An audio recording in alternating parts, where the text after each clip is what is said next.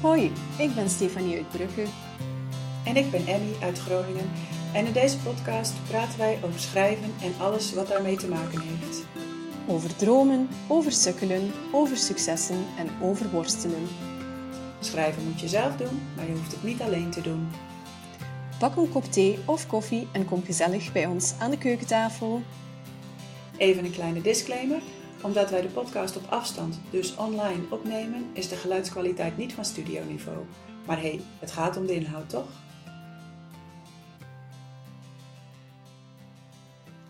Hey, hoi, welkom bij alweer een aflevering van Schrijfpraat, aflevering 38 inmiddels al wel. En uh, vandaag hebben wij weer een gast en dat is Liz Hartenveld. Welkom. Dank je.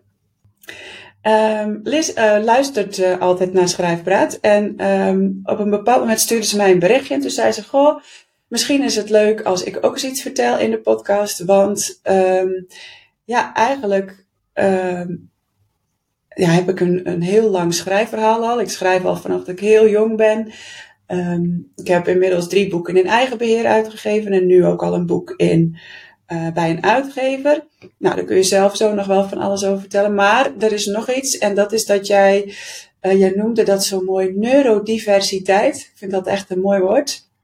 Um, jij bent een schrijfster met autisme en ADHD. En jij zei, misschien is het voor heel veel uh, collega-schrijvers best interessant. Of misschien zelfs wel heel herkenbaar om, om het daar eens over te hebben in de podcast. Nou, helemaal mee eens natuurlijk. Uh, maar misschien kan je beginnen met uh, jezelf nog even voor te stellen. Ja, nou ja, welkom. Uh, leuk dat ik er mag zijn. En nou, ik ben dus Liz. Ik ben veel auteur. Al ben ik eigenlijk, schrijf ik eigenlijk nieuwe adult. Maar dat is een beetje een genre daarvan. En um, ik heb dus inderdaad vier boeken geschreven. Ik ben met nummer vijf ben ik bezig. Drie heb ik er zelf uitgegeven. En nummer vier is bij Loftbooks verschenen. En nummer vijf gaat daar ook verschijnen. Hopelijk dit jaar. en um, nou ja, daarnaast heb ik dus autisme en ADHD. En nou ja, dat heeft natuurlijk invloed op hoe ik schrijf. En hoe ik de wereld zie. Dus, uh, ja. Ja, want dat was eigenlijk ook wel een beetje mijn eerste vraag. Van wat betekent dat voor jou, um, hè, die, die neurodiversiteit of, of het ADHD, hebben van ADHD en autisme? Wat, wat betekent dat? Um, heeft, brengt dat specifieke uitdagingen met zich mee in, in het schrijven? Of uh, ja, wat kan je daarover vertellen? Uh, nou ja, sowieso mijn wereldbeeld is natuurlijk anders. Dus nou, dat is natuurlijk voor iedereen wel anders. Maar nou ja, ik merk het zeker wel met schrijven. Want nou ja, ik heb het eigenlijk een beetje ADHD en autisme heb ik eigenlijk even twee aparte groepjes ge, opgeschreven. Want bijvoorbeeld mm -hmm. ADHD, nou ja, focus. Dat is voor mij echt wel een ding. En ik vind het zelf bijvoorbeeld ook fijn om in blokjes van 20, 25 minuten te werken. Afhankelijk van hoe goed mijn concentratie die dag is. En als het bijvoorbeeld, als ik net ga schrijven s morgens, dan is mijn concentratie bijvoorbeeld ook slechter.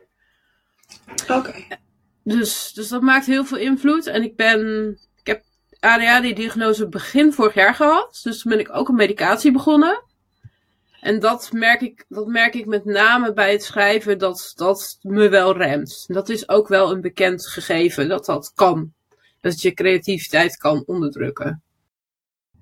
Oké, okay, maar je hebt dus pas sinds kort die diagnose? Voor ADHD wel. Autisme heb ik al heel lang. Dus, uh, Oké. Okay. Ja, dat heb ik al sinds mijn uh, 15 ongeveer. Dus, uh, maar de ADHD-diagnose heb ik pas sinds vorig jaar, ja. Oké. Okay. Want dan heb je dus heb je dan heel lang eigenlijk met die. Nou ja, ik weet niet wat het voor jou allemaal inhoudt, maar onder andere met dat moeite met focussen rondgelopen terwijl je niet wist waar het van kwam? Ja, ja. Oh, ja. ja. Ja, ik heb er nooit heel erg over nagedacht tot ik op een gegeven moment een boek ging lezen. Dat is Drugs van Francine, uh, Francine Regeling, geloof ik. En toen, dat gaat over ADHD. En toen had ik zoiets, dit gaat over mij. Dus oh, ja. dat was een, echt een heel erg herkenningspuntje. Ik heb het ook altijd wel gedacht hoor, maar... Uh... En helpt het dan ook dat je nu de diagnose hebt? Uh, ja, ja, want nu kan ik het beter indelen, zeg maar. Nu kan ik gewoon ja. zeggen van, ik uh, schrijf bijvoorbeeld in blokjes. Hm. Mhm. Ik, heb, eh, ik heb een vraagje, omdat voor mij is het niet zo super helder ehm, het verschil wat schrijven betreft. Ehm, waar brengt autisme een verschil en, en waar brengt ADHD een verschil? Ehm, of kun je ze binnen het schrijven niet zo van elkaar loskoppelen? Eh, of gaan ze echt hand in hand en vormen ze samen één grote struikelblok? Of is er echt wel zoiets van, oh, dit is moeilijk, maar dit link ik aan die diagnose? Ehm, en dit is bijvoorbeeld moeilijk, maar dat link ik dan niet aan, aan autisme, maar aan ADHD. Ja, nou ja, ik bijvoorbeeld met autisme heb ik bijvoorbeeld moeite, moeite met emoties soms te omschrijven. Ik weet hoe het voelt, maar bijvoorbeeld het omschrijven vind ik soms lastig. Ja, Dus, oh eh, ja. dus daar heb ik ook wel een soort van eh, speak, eh, speak b- boek voor. Dat is, eh, ik heb hem hier liggen. Ik zal hem even lezen. Hardop zeggen voor de, voor de kijkers, eh, luisteraars. dat is de Emotion Thesaurus. Er staan allemaal emoties in en, nou ja, wat erbij komt kijken. Hoe je dan doet, eh, hoe, hoe, je- hoe je voelt. eh. dus dat is voor mij wel echt heel erg handig, zeg maar. Ja. Oké, eh, ja. Dus als ik Het het, is goed begreep, sowieso ook een tip, maar... ja, zeker, een hele mooie tip. Dus als ik het goed begreep, in, in sociale omgang vormt het al een uitdaging, die emoties van de ander juist lezen en interpreteren. Corrigeer mij als ik fout ben hoor. Eh, dus dat dan vertalen naar een blad, het is daar waar de moeilijkheid zit. Ja, bij autisme is het inderdaad met name inderdaad dat. En maar bijvoorbeeld ook contact met mijn uitgever als de uitgever zegt van, nou ja, stuur het maar een keertje terug. Dat is voor mij dus Oh ja. nog niet duidelijk. Oh. Dus dan vraag ik van, nou ja, wanneer wil je het terug hebben? En eh, als het niet lukt, zullen we dan op die dag even contact hebben. Dus, eh, en ook bijvoorbeeld met, nou ja, met redigeren. Dat ik zoiets heb van, ja, als, dan krijg ik bijvoorbeeld terug gewoon een, een, een, gewoon heel algemeen. Maar dan weet ik niet waar het bijvoorbeeld precies mist. Dus, Dus je hebt heel concrete eh, nou, dingen nodig. Dus een concrete datum van ik wil het dan en dan terug hebben. En ah, bij de redactie van hier staat dit. En daar moet eigenlijk... Ja, precies. En Ja. dan, als ik het dan goed begrijp, dan is ADHD meer de moeilijkheid met focus behouden tijdens het schrijven. Ja. Oké, dat is wel Ja. pittig inderdaad. Hm. En dan jouw, jouw boeken, jouw thematieken, ik heb ehm, ze nog niet gelezen, maar ik volg je wel. Behandelen die ook die thema's? Of is dat iets waar je van wil wegblijven? Ehm, ik wil het nog wel gaan doen. Ik wil het nog wel gaan doen, maar ik vind het lastig om het goed over te brengen, zodat het representatief is. Want wat ik zeg maar, nou ja, ik heb autisme en ADHD, maar bijvoorbeeld iemand anders die het ook heeft, die ervaart het weer heel anders. Dus dat maakt het gewoon wel een uitdaging, zeg maar. Klopt, maar dat is het leven misschien op zich ook wel. Want liefde, dat wordt zoveel beschreven in alle boeken, maar dat, dat is zo universeel, maar dat is dan ook weer super individueel. Eh, maar ik begreep de schrik dat, dat je jouw ehm, eigen ervaring misschien niet wilt veralgemenen over, over een boek of zo. Oké. Ja. Ja, misschien is dat het inderdaad. Het maakt het gewoon, nou ja, het maakt het wel een uitdaging. En plus, ik weet niet hoe het is om het niet te hebben. Dus Ja. dat maakt het ook lastig. Is dat iets wat jij jouw redacteur onmiddellijk meedeelde? Eh, ik heb het wel eigenlijk meteen gezegd, ja. Want ik kwam bij de uitgeverij bij Loft Books toen ik zeg maar, toen de vorige redacteur er nog was. Maar ik heb het eigenlijk wel meteen gemeld. Ja, Mhm. ik had zoiets, dat is wel gewoon belangrijk om even te weten. Oké. Dus, eh, Ja, dan kunnen zij ook ehm, ja, daar rekening mee houden, natuurlijk. En, en proberen dan zo goed mogelijk, als ze feedback geven, dat inderdaad heel concreet te doen. En, en Ja. proberen zoveel mogelijk eh, die afspraken eh, helder te stellen voor jou. ja. ja, want mijn, eh, volgens mij was dat mijn u- uitgeefster of de vorige redacteur. Maar die vroegen mij van, wat vind je prettig als ik ga redigeren? Hoe vind je het prettig? Oh. Dus, dus dat vond ik wel een hele fijne, concrete vraag, zeg maar. Mhm. Nou ja, fijn dat ze het ook vragen en dat jij, dat jij daar je ideeën over kan geven. Ik kan me ook voorstellen dat zij een bepaalde manier van redigeren gewend zijn en dat gewoon doen. En dan is het fijn als ze weten dat ze bij jou rekening moeten houden met bepaalde dingen en jou dan ook nog de kans geven om aan te geven van hoe jij dat dan graag zou willen. Ja, ja sowieso Mooi. is er best veel ruimte hoor daarvoor. Dus dat is wel heel fijn. Dus, eh, Ja. Hey, en je noemde al dat je graag om, om de focus een beetje goed te houden eh, in blokjes werkt. Hè? Dus dat, ik neem aan dat jij die, dat, dat is zo'n methode, ik weet die naam even niet, maar dan 20 minuten werken en dan 5 minuten iets anders. Ja, Pomodoro. Ja. Ehm, heb je nog andere technieken of, of strategieën die jij gebruikt om, om voor jou het schrijven eh, ja, vol te houden? Eh, nou ja, met eigenlijk, met name is dat voor mij wel echt een hele belangrijke. Dus Hm. eh, dat is denk ik voor mij eigenlijk de enige die ik gebruik. Ja, en dan dus soms het speakbook, de, Emotion Thesaurus. Die is voor mij dus Ja. ook heel fijn, maar dat is dan meer het autisme. En verder eigenlijk niet echt heel specifiek iets, denk ik. Ja, af en toe ga ik bijvoorbeeld in een koffietentje zitten. Omdat ik dan de reuring ook wel fijn vind af en toe.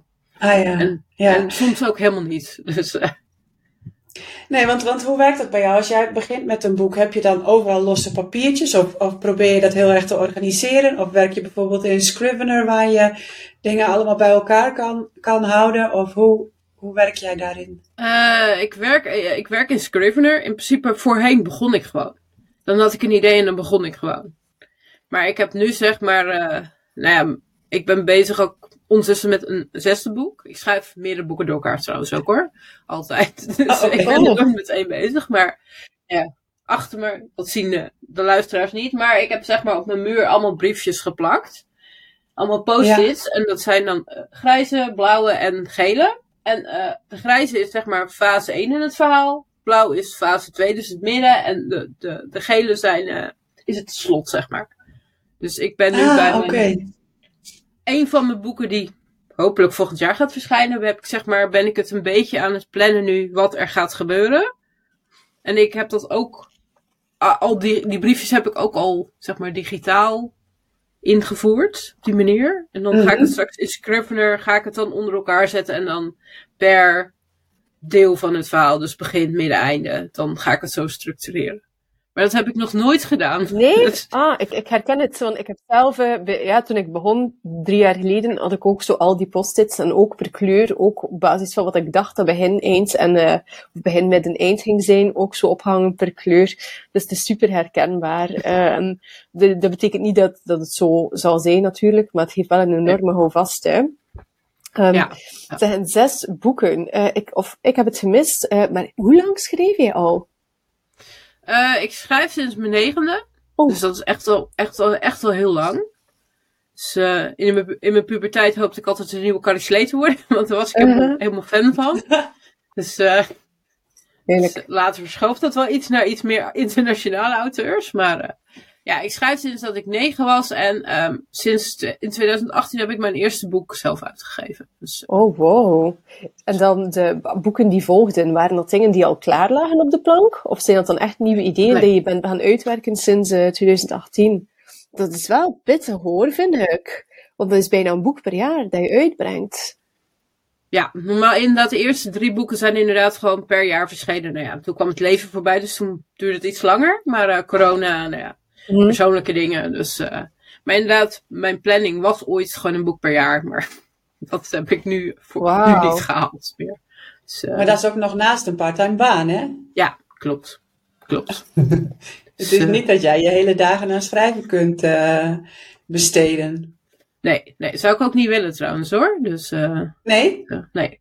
Nee, want dan word ik, word ik ongelukkig en dan krijg ik zeg maar te weinig input van, nou ja, te weinig inspiratie, te weinig input van mensen om me heen.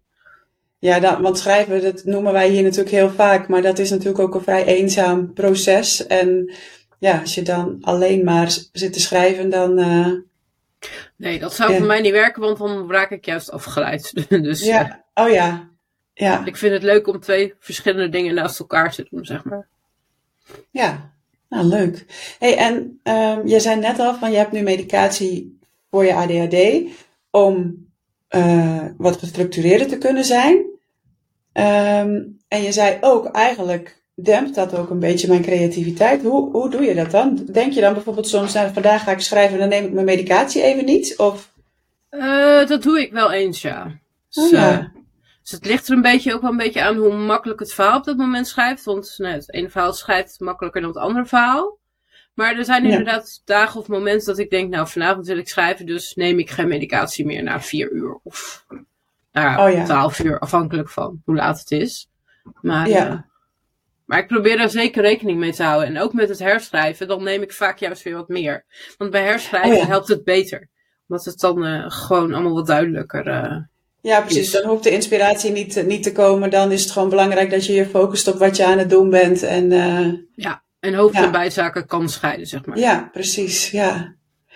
Hey, en en he- heeft, hebben sowieso de diagnoses, denk je, invloed op, op je creativiteit, op je inspiratie? Los van de Mm. medicatie?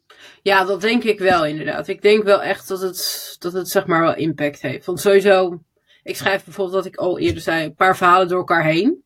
Ja. Ja. Dat is misschien dat meer mensen met geen diagnoses dat doen. Maar ik denk dat dat bijvoorbeeld wel echt een ding is van ADHD. Omdat ik me snel verveel, dat ik me verveel met één verhaal.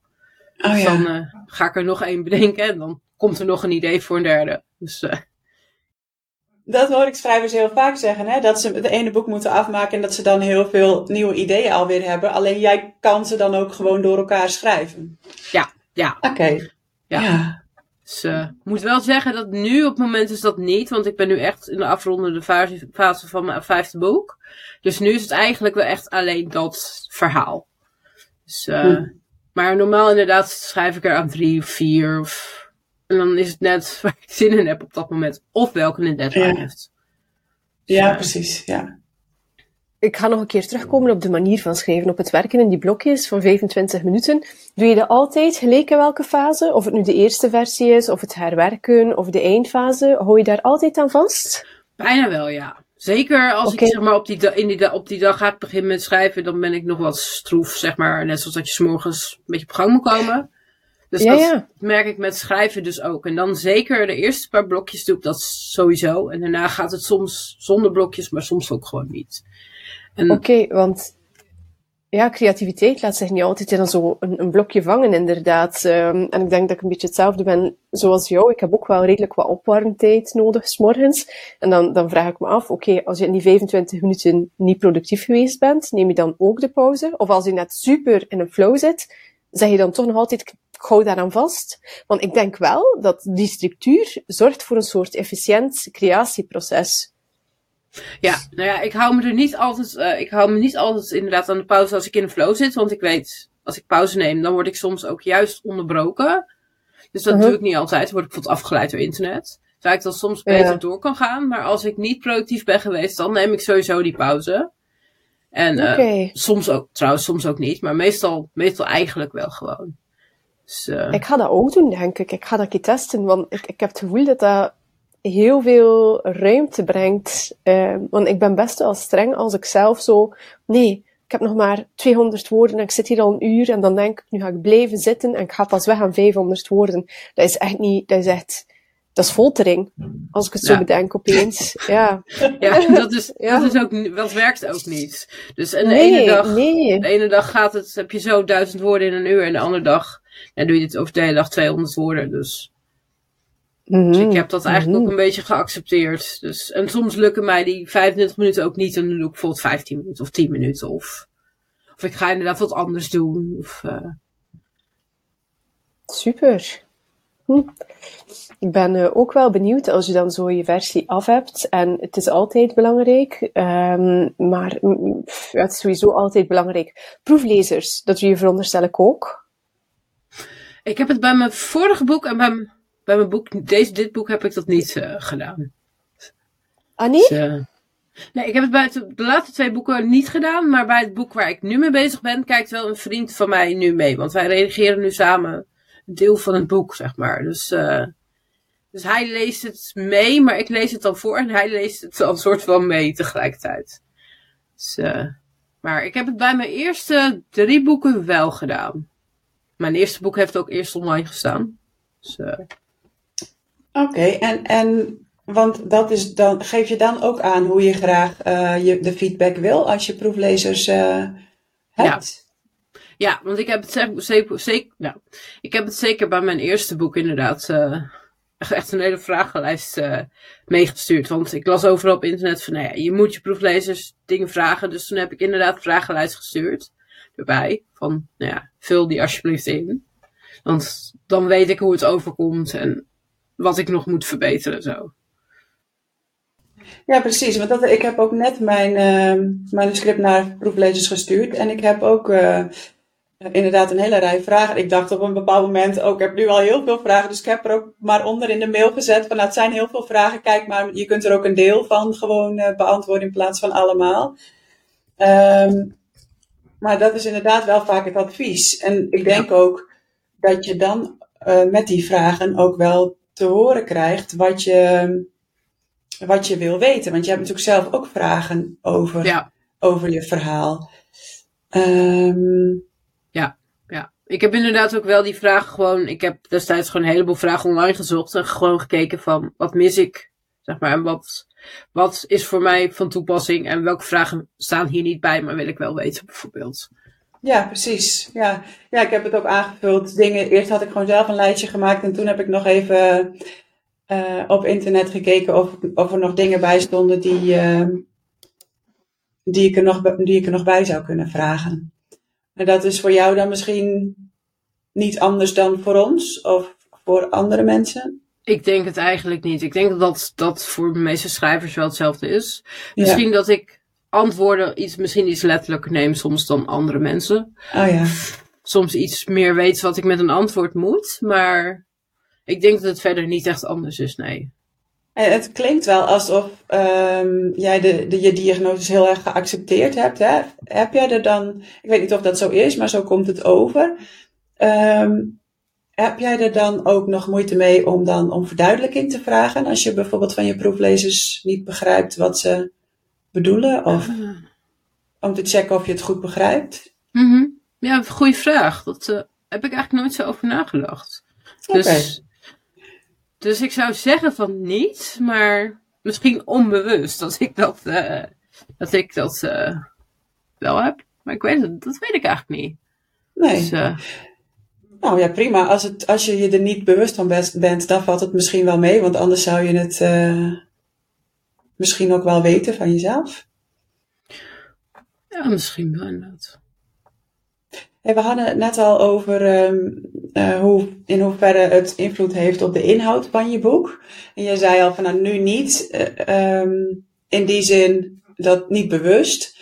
Denk je dat er soms onbewust dingen in je verhalen sluipen die, omdat je een andere, andere kijk op de wereld hebt, um, die te maken hebben met, met, je, met de neurodiversiteit? Ik vind dat zo'n mooi woord. Ik heb het niet zelf bedacht, dus, uh, maar uh, ja, ik denk, ik weet wel zeker dat er inderdaad wel dingen van invloed zijn. Want bijvoorbeeld soms, in een stuk staat bijvoorbeeld een emotie niet erg uitgewerkt. Maar dan weet ik bijvoorbeeld wat ik bedoel. Maar iemand anders die ja. bijvoorbeeld meeleest, die zegt van ja, ik voel het, ik voel hier de emotie niet. Nee, Het zou bijvoorbeeld iets kunnen zijn, inderdaad. Dus, uh, dus dat heb ik ook wel eens teruggehoord van proeflezers, zeg maar. Dat diegene ja. zei, ja, hier mag wel wat meer emotie, want het is nou heel erg vlak of plat. Of ja, ja. Dat soort dingen. Ja, precies. En je zei ook al van eigenlijk zou je uh, in de toekomst misschien nog wel iets meer gericht op, op een diagnose of iets willen, willen schrijven. En denk je dan aan bijvoorbeeld, um, ja, hoe zeg ik dat, er, je eigen ervaringen? Bijvoorbeeld een, een autobiografisch boek? Of denk je dan meer aan uh, een roman waarin een van de personages een diagnose heeft? Of... Ja, ja, ik denk wel dan echt aan een roman en dan met een diagnose en dan wel ook echt een vrouw. Want, nou ja, mannen oh ja. worden nog wel, die zie je nog wel eens. En vaak ook wel heel stereotypisch, maar bijvoorbeeld Atypical, ik weet niet of je die serie kent, maar uh, dat is een serie op Netflix. Het gaat over een autistische okay. jongen, maar ja, die jongen is wel gewoon heel erg autistisch. Zeg ja. maar. Die, daar is het gewoon heel erg uitvergroot. Dus ik wil eigenlijk ja. gewoon een personage dat gewoon meedraait, gewoon tussen aanhalingstekens normaal is, want ja, het is normaal.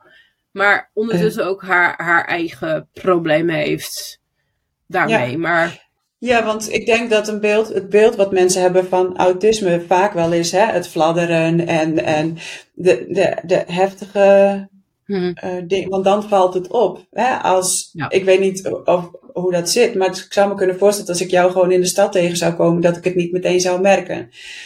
Nee. Um, en dat, ja, dat is misschien wel juist het beeld wat mensen hebben van iemand die autistisch is, die doet zo en die ziet er zo uit. En bovendien, ehm, ik heb heel lang in de hulpverlening gewerkt en ik weet dat autisme bij vrouwen ook veel minder voorkomt. Daardoor is het natuurlijk ook veel onbekender. Ja. Ehm, volgens mij wordt bij vrouwen, de bij meisjes, de diagnose ook veel eh, later of minder vaak gesteld, omdat, omdat artsen er ook niet aan denken dat het, dat het autisme zou kunnen zijn. Ik denk wel dat dat verbeterd is de laatste tijd, maar Ja, dat klopt inderdaad. Ik, heb, ik weet nog steeds niet hoe het kwam dat ik destijds in begin 2000 de diagnose heb gehad. Want toen was het helemaal niet zo'n ding. Maar, eh, nee. maar inderdaad, het wordt sowieso veel minder herkend. Want vrouwen zijn over het algemeen beter in maskeren. Dus die verbergen het dan. Oh, ja. Wat natuurlijk heel veel energie kost. Maar eh, Ja. daardoor wordt het dus minder snel herkend. Plus dat het beeld dat in de hulpverlening bekend was, was dat van mannen. En nou ja, autistische mannen zijn anders dan autistische vrouwen. Ja, daar kan ik me ook iets bij voorstellen, inderdaad. Dat, dat het, de, wat je ervan merkt ook anders is dan. Ja. Ja. Ja, en bij ADHD is dat trouwens ook zo hoor. Dat is ook eh, anders bij vrouwen dan bij mannen. Dus die worden ook later gediagnosticeerd ermee. Dus, eh, en inderdaad heel... Ze gaan, mensen gewoon... Mensen gaan ook gewoon vaak uit inderdaad van het stereotype van Rain Man. Die overigens niet eens autistisch Ja. te zijn. Maar dat... Oh. Ik weet niet precies hoe dat zit, maar ik weet dat dat niet zo is. Maar, ehm, maar ja, mensen gaan daar gewoon vanuit, terwijl dat helemaal niet zo hoeft te zijn. Nee, ik, ik moet ineens denken aan een serie die ik laatst heb gelezen. Ik weet even niet meer wie de schrijfster is, maar daar heb je ook een ehm, mannelijke hoofdpersoon, toevallig wel, dan met autisme. Maar dat is ook zo'n mooi boek waarin, waarin zij heel mooi beschrijft hoe iemand met autisme in principe gewoon in het leven kan meedoen, ehm, maar af en toe dingen lastig vindt. Ja. Eh, ik, ik weet, ik kan echt even niet bedenken hoe die schrijfster heet nu, maar eh, ja, ik, ik kan me voorstellen dat dat wel een mooie kans is om, om het beeld van bepaalde diagnoses ook eh, te nuanceren, misschien. Ja, ja, en de kennis ook bij mensen te vergroten. Dat het ook bij spreken de buurvrouw kan zijn. Die af en toe je niet groet, maar op andere momenten wel. Of je collega Ja. die af en toe in een apart gaat zitten omdat ze even gewoon te veel prikkels binnenkrijgt. Dus maar die gewoon wel gewoon normaal functioneren. En niet de hele Ja. dag flapperend op hun stoel zitten of de hele dag naar treinen nee, kijken of zo. Nee, het hele spoorboekje uit hun hoofd kennen. Precies, precies. Ja, Dat ken Ja. ik niet. Dus eh, nee, ja. nee. nee, dat is denk ik inderdaad het beeld wat mensen hebben. Hey, en, en omdat jij ook zelf aangaf van, goh, ik zou hier wel graag iets over willen vertellen in de podcast. Is het, voel jij een soort van eh, missie of, of opdracht om, om dit open te breken, om hier open over te zijn, om eh, nou, te laten zien van, hé hey, kijk, ik schrijf boeken en ik heb autisme en dat kan gewoon? Ja, ja, eigenlijk wel inderdaad. Want ik denk dat er best veel mensen zijn die zich nog gewoon te veel laten leiden, weerhouden van, nou ja, ik heb autisme, ADHD, ik heb iets anders, dus ik kan het niet, ik kan niet schrijven of, want ik ben daar niet goed genoeg voor, ik snap het niet goed Hm. genoeg. Dus en ik denk dat er best veel mensen zijn die zich zo voelen. Dus ik vind het sowieso Ja. belangrijk om gewoon mental health ook bespreekbaar te maken, sowieso hoor. Maar eh, ook inderdaad met name bij schrijvers dat veel mensen denk ik gewoon ook het beeld hebben van autisme. Nou, dan kun je niet schrijven. Want je kunt geen emoties voelen. Of bij ADHD, je kunt Hm. niet schrijven want je hebt geen focus. Of dat soort dingen. Ja. Dus, eh, Ja. Ja, mooi. Kan je ook eigenlijk dan jouw diagnose als een kracht zien? In plaats Ehm, van als een belemmering? Nou ja, ik heb een beetje een hekel aan het woord kracht. Want ik vind het niet per se kracht. Maar ehm, ik denk wel dat het misschien meer verdieping geeft. Dan, en misschien een net een andere kijk op de wereld. Dus gewoon een net iets meer out of the box gedachte. Denkpatroon, gedachte. Dus, dus maar een kracht, Ja. ja. ik zie het niet echt als een kracht. Maar ik probeer inderdaad ook wel om ook de positieve dingen te benoemen. Niet alleen van, nee, ik kan me niet focussen, maar bijvoorbeeld, ik eh, heb ook, kom ook op dingen waar misschien iemand zonder autisme, ADHD niet op zou komen, bijvoorbeeld. Ja, Dus, eh, ja. Nou ja, plus dat je natuurlijk ook, dat het ook een soort creativiteit van je vraagt om uit te zoeken hoe je, ondanks de problemen met focus, toch, wat je net ook zo mooi vertelde, om toch uh, dan dat te doen wat je graag wil doen. Ja, ja. ja. ja en misschien kunnen andere mensen daar iets mee. Dus, uh... Ja, precies. Ja. Ik ga, ik ga ook nog een keer ertussen komen. Uh, misschien eerst benoemen, want de mensen thuis zien dit niet. Uh, ik val af en toe weg, dus ik heb delen van het gesprek gemist. Dus ik ga nu even terugspringen naar wat je daarnet zei over mensen, uh, dat je mensen bewust wil maken dat niet is omdat je autisme hebt of ADHD, dat je niet zou kunnen schrijven en dat mensen dat soms denken. En ik moest eigenlijk um, terugdenken aan iemand in mijn schrijfklas die uh, dyslexie heeft. Um, en ik dacht van, ja, dat is ook een gigantische uitdaging. En mensen denken ook soms, ja, dat gaat het helemaal niet, inderdaad. Um, dus, dus nee, nee. Uh, schrijven heeft niet per se met die focus of die taalkennis um, of, of wat dan ook te maken. Schrijven, dat is zoiets dat in jou zit, in jouw lijf. en toen dacht ik, ga snel even opzoeken welke grote auteurs bijvoorbeeld uh, dyslexie hebben. En dan kwam ik zelf op uh, Scott Fitzgerald uit en Agatha Christie. Dus kijk maar, zo een, een, een uitdaging, ik ga het zo noemen um, dat ik geen ander woord kan verzinnen. Uitdaging vind ik mooi. Die daar volledig voor gaan. En dat kan, hè. Ik heb trouwens geen idee. Ik, ik zou het moeten opzoeken. Heb jij een idee, Liz? Welke, welke hele grote auteurs autisme of, of ADHD hebben? En, uh, oh nee, ik kan er zelf wel op komen. Um, ik heb er sowieso wel eentje. Nou, opzoeken. Dus, uh, ja? Het is een, ik weet niet of ze heel bekend is. Nou ja, ze is wel bekend, maar het is een, uh, een jonge adult auteur, Holly Smeel. Die heeft, um, Oh. Die heeft volgens mij nog niet zo heel lang de diagnose. Volgens mij, ik weet het niet 100% zeker trouwens, maar zij heeft sowieso wel een personage met autisme. Maar volgens mij heeft zij het zelf ook. Oké. Maar zij heeft in ieder geval een hoofdpersoon die ook autisme heeft, maar in die boeken wordt het niet benoemd, zeg maar. Want ze doet af en toe een beetje, ze doet af en toe anders. Dus, oh ja. Maar in die boeken wordt nergens genoemd, want ze heet Harriet. Wordt nergens genoemd van Harriet is, is autistisch, heeft autisme. Nee, dat precies. wordt nergens genoemd, maar Nee. dat zei ze later op Twitter een keer. Toen dacht ik, oh, ja. Ja, had Zo jij het wel herkend dan al bijvoorbeeld? Eh, ik herkende wel dingen, maar dat ik denk, ja, misschien is dit gewoon... Was dit bij het personage is het een beetje uitvergroot? Ja, Dus ik wist het niet helemaal zeker. Maar toen ze het zei, dacht ik, oh ja, ik herken, in- herkende inderdaad wel dingetjes. ja, Dus eh, ja. Ik ben hier verder aan het zoeken. Ik zag niet meteen um, auteur, maar ik zie Andy Warhol. Super Oh. creatief. Ja, Het is misschien wel een versterking. Het is misschien Albert Einstein. ja, Mm. die is wel bekend inderdaad. ja. Heeft ook wel eens wat geschreven. Ja, ik, bedoel- ik bedoelde vooral inderdaad dat het van hem bekend is inderdaad. Tenminste, dat het van hem wel bekend is dat hij, Oh, zo, sorry. dat hij volgens mij ADHD Ik nam het heeft. te letterlijk, ik.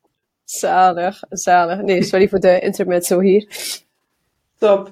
Ehm, misschien hebben we het er al lang over gehad, Liz, maar wij hebben jou natuurlijk ook gevraagd of jij een ultieme tip hebt voor onze lezers, eh, eh, onze luisteraars. Nou ja, misschien ook wel onze lezers. Maar ehm, eh, heb je hem al genoemd of heb je er nog eentje bewaard? Ik heb er nog één bewaard. Want ik heb er al Nou. één genoemd, maar die andere heb ik nog bewaard. Nou, gooi hem erin. Ehm, ik heb eigenlijk dat je het iemand moet vertellen dat je gaat schrijven als stok achter de deur. Dus, Oh ja. dus daar hebben Ja. jullie ook al eerder een aflevering over gemaakt. Dat het inderdaad dat je het iemand, nou ja, dat noemen ze in het Engels accountability partner. Dat je iemand Oh, moet mooi. vertellen van, goh, ik ben aan het schrijven. En dat diegene bijvoorbeeld ook mee kan denken en kan denken van, kan vragen, wat ga je, van, ga je vandaag schrijven? Heb je al een planning? Eh, Ja. Zo nee, ga die eens maken, maar dan natuurlijk iets vriendelijker. Maar eh, gewoon dat je het niet alleen doet eigenlijk.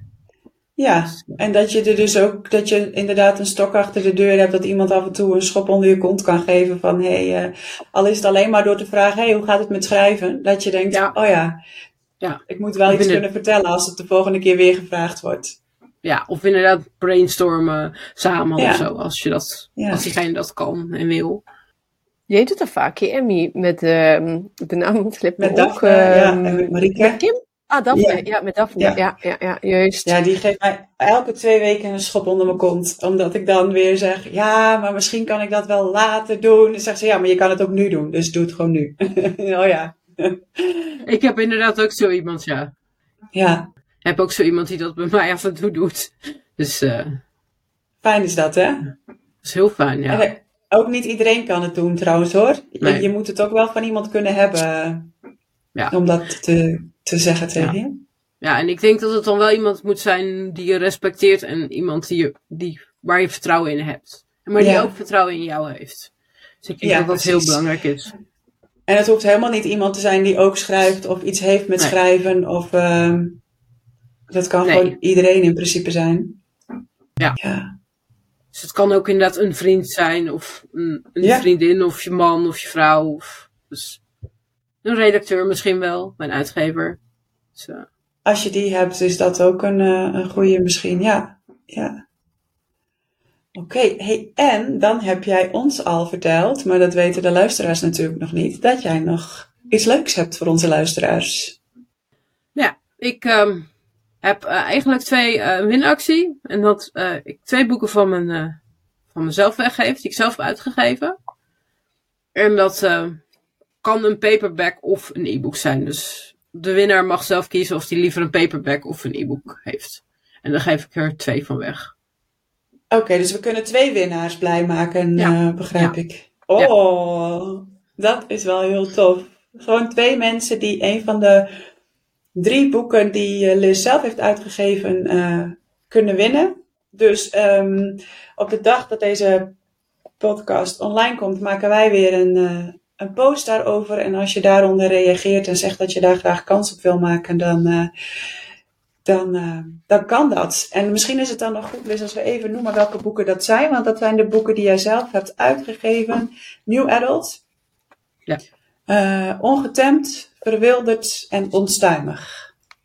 Dus Klopt. als je daar interesse in hebt, laat het vooral even weten onder de post. Laat ook even weten welke je dan zou willen.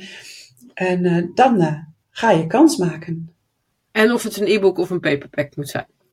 Hele goede aanvulling. Ja, helemaal goed. Zijn er nog dingen die we niet besproken hebben? Liz, heb jij nog dingen waarvan je denkt, oh, die wil ik nog graag kwijt?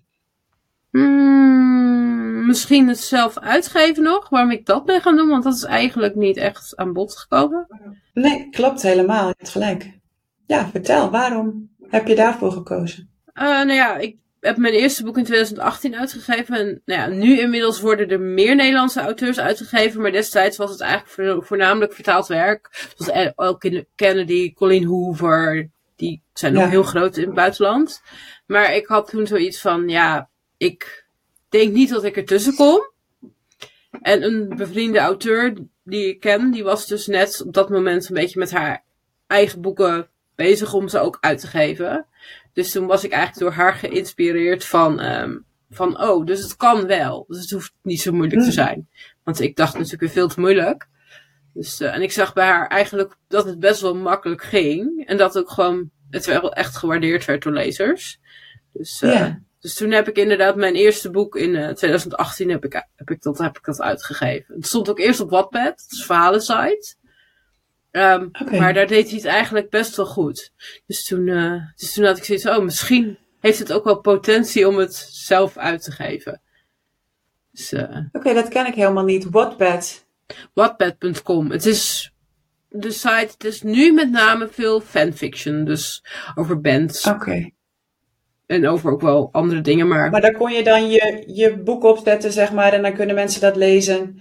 En Ja. toen, daar werd positief op gereageerd. Dat is wel fijn, want dan heb je wel een, Ja. een beetje een idee van hoe erop gereageerd gaat worden.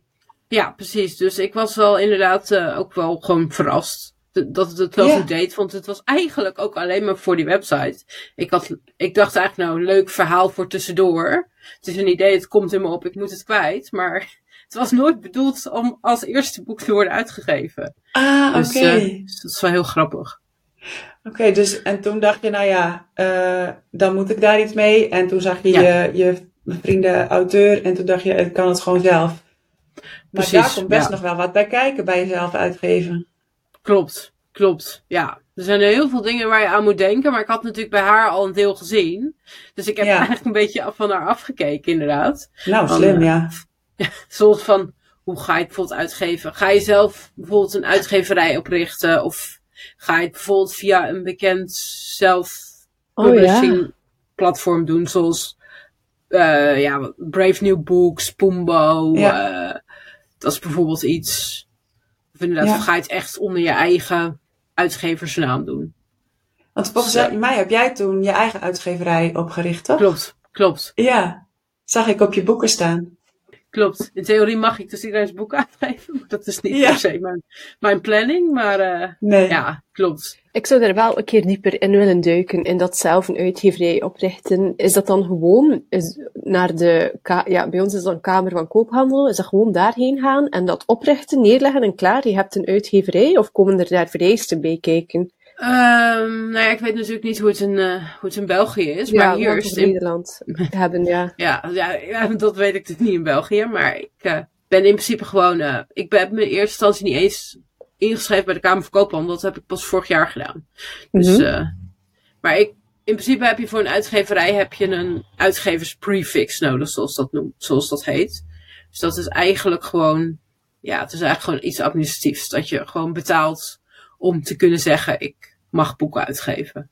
Mm. Dus, en inderdaad moet je ook ISBN's aanvragen en kopen. En uh, dat ik weet niet hoe dat nu is, want nu is dat anders in Nederland. Maar destijds kon je dan 100 ISBN's kopen voor volgens mij 100 euro. Of in ieder geval, je kon ISBN's Oké. kopen en dan betaalde je op het moment dat je zo'n ISBN in gebruik neemt. Ja, maar nu is dat anders, dus dit is achterhaalde informatie. Mhm. Maar uh, Maar toen was dat een vrij simpel proces eigenlijk. ja, Oké, ja. Hm, fascinerend. Ja, ja. Maar nu betaal je volgens mij ook meteen als je. Want volgens mij kan je nu 10 of 100 ISBN's kopen nog, maar dan betaal je meteen. En ik, ik betaal pas op het moment dat ik zeg, nou, ik wil een, Ja. drie ISBN's, dan betaal ik. Maar ik weet niet, zeg maar 30 euro. Of ik weet het niet uit mijn hoofd. Maar... Helder. En ja, Kamer van Koophandel hoeft niet. Dat heb ik uiteindelijk pas vorig jaar gedaan. Dus, eh, Oké. dus en ik gaf het dan gewoon op onder overige inkomsten. Oh ja. Wist jij dit, Emmy? Nee, nee, nee. Nee, en ik ben ook wel benieuwd, want, want jij, jij hebt nu ook een uitgever voor je vorige boek en het komende boek. Maar Klopt. je hebt volgens mij ook gezegd van, ja, maar ik blijf ook gewoon in eigen beheer uitgeven. Klopt. Dus je doet het gewoon naast elkaar. Ja, ik wil het allebei blijven doen, inderdaad. En sommige boeken, nou ja, die zal ik aan de uitgever voorleggen. En misschien zullen ze zeggen van, dat vind ik niet leuk. En andere wil ik bewust bijvoorbeeld een eigen beheer uitgeven. Want ik ben ooit begonnen met, Oh, dan, met een serie. En die is nog niet af.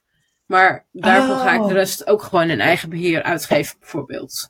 Ja, dus daar komen er nog meer van. Ja, in ieder geval nog één. Die is al af, maar die moet ik nog herschrijven. Oh ja. Maar ja. Oh, leuk zeg. So many uh, stories, so less time. Ja, precies. nou, rustig aan, boek voor boek. Oh nee, drie boeken tegelijk en dan boek voor boek afmaken. En dan eh, komen ze er vanzelf, toch?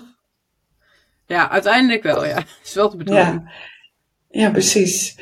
Had jij net nog een vraag, Stephanie? Want toen ik vroeg van... Nee, ik had, eh, ik had gewoon nog een melding, want ik was aan het Oh. opzoeken welke grote auteurs ehm, ook eh, de uitdaging autisme hadden. En eh, ik vond William Shakespeare, Oh, dus. Oh, goed gezelschap. dus... nee, dat was mijn bijdrage aan de aflevering, alsjeblieft. Dankjewel. Nou, volgens mij heb je zeker wel wat meer bijgedragen dan alleen dat vandaag. Ehm, maar ehm Liz, jij ook ontzettend bedankt. Ik vond het eh, ja, een heel helder en eh, interessant. En dat is altijd zo'n dooddoener interessant, maar ik vond het echt heel interessant. Ehm, en ook wel, denk ik, inspirerend eh, verhaal. Ik denk ook dat er veel luisteraars zijn die denken: hey, dit herken ik. En wat fijn om dat ook eens van iemand anders te horen. Dus super bedankt. Ja, graag gedaan. Nogmaals ook voor, eh, voor je giveaway. Want eh, dat vinden we ook echt altijd heel leuk. Dat we zomaar gewoon boeken mogen weggeven aan onze luisteraars. Ehm, nou, volgende week zijn wij er weer. En ehm, tot later. Doei. Tot later, dankjewel Liz. Hey, leuk dat je weer geluisterd hebt. Luister je graag naar Schrijfpraat en wil je ons ondersteunen? Dan kun je doneren via petjeaf.com schrijfpraat. We zetten de link ook in de show notes. Je kunt ons ook helpen door een review te schrijven of een beoordeling te geven. Vijf sterren of zo. Daardoor komen wij hoger in de lijsten en help je nieuwe luisteraars om ons te vinden. Deel de podcast ook gerust in je netwerk of op social media en tag ons dan even. Wij vinden het superleuk om te weten wie je luistert. Heb je vragen of is er een onderwerp waar jij onze mening of ervaringen over wilt horen? Of is er iemand die je graag als gast in Schrijfpraat zou horen? Laat het ons dan weten. Dat kan via Instagram, at Stefanie Kroes, Insta, en at Emmy de Vries,